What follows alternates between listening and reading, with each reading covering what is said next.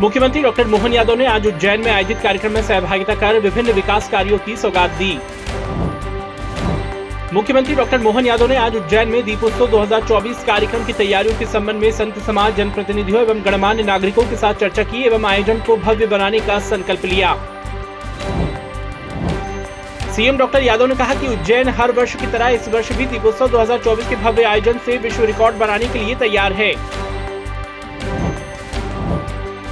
मुख्यमंत्री डॉक्टर मोहन यादव ने कहा है कि अधोसंरचना विकास के साथ ही व्यापारिक गतिविधियों को बढ़ावा देने के लिए रीजनल इंडस्ट्री कॉन्क्लेव की शुरुआत उज्जैन से की जा रही है। आने वाले समय में रीजनल समिट प्रदेश भर के अलग अलग क्षेत्रों में आयोजित की जाएगी।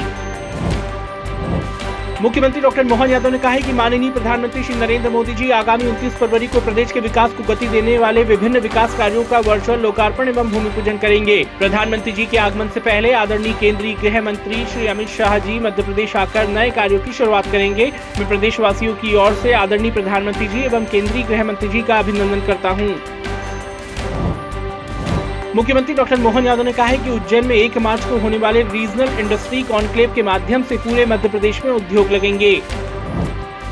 मुख्यमंत्री डॉक्टर मोहन यादव ने महर्षि बाल योगी उमेश नाथ जी महाराज को राज्यसभा के लिए निर्वाचित होने पर बधाई दी। मुख्यमंत्री डॉक्टर मोहन यादव ने आज उज्जैन के इस्कॉन मंदिर में भगवान श्री राधा कृष्ण के दर्शन कर जगत के मंगल और कल्याण की कामना की। साथ ही श्रद्धेय अभय चरणाविंद भक्ति वेदांत स्वामी प्रभुपाद जी को नमन किया।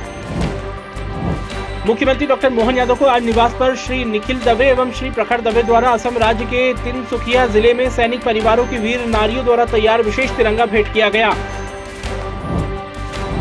राज्यपाल श्री मंगू भाई पटेल ने जनजाति शोध एवं अनुशीलन केंद्र दिल्ली के तत्वावधान में राजीव गांधी प्रौद्योगिकी विश्वविद्यालय भोपाल के सभागार में आयोजित जनजाति शोध एवं अध्ययन पाठ्यक्रम कार्यशाला में सहभागिता की। उप मुख्यमंत्री श्री राजेंद्र शुक्ल ने बागेश्वर धाम छतरपुर में पीठाधीश्वर आचार्य श्री धीरेन्द्र कृष्ण शास्त्री से भेंट कर आशीर्वाद प्राप्त किया।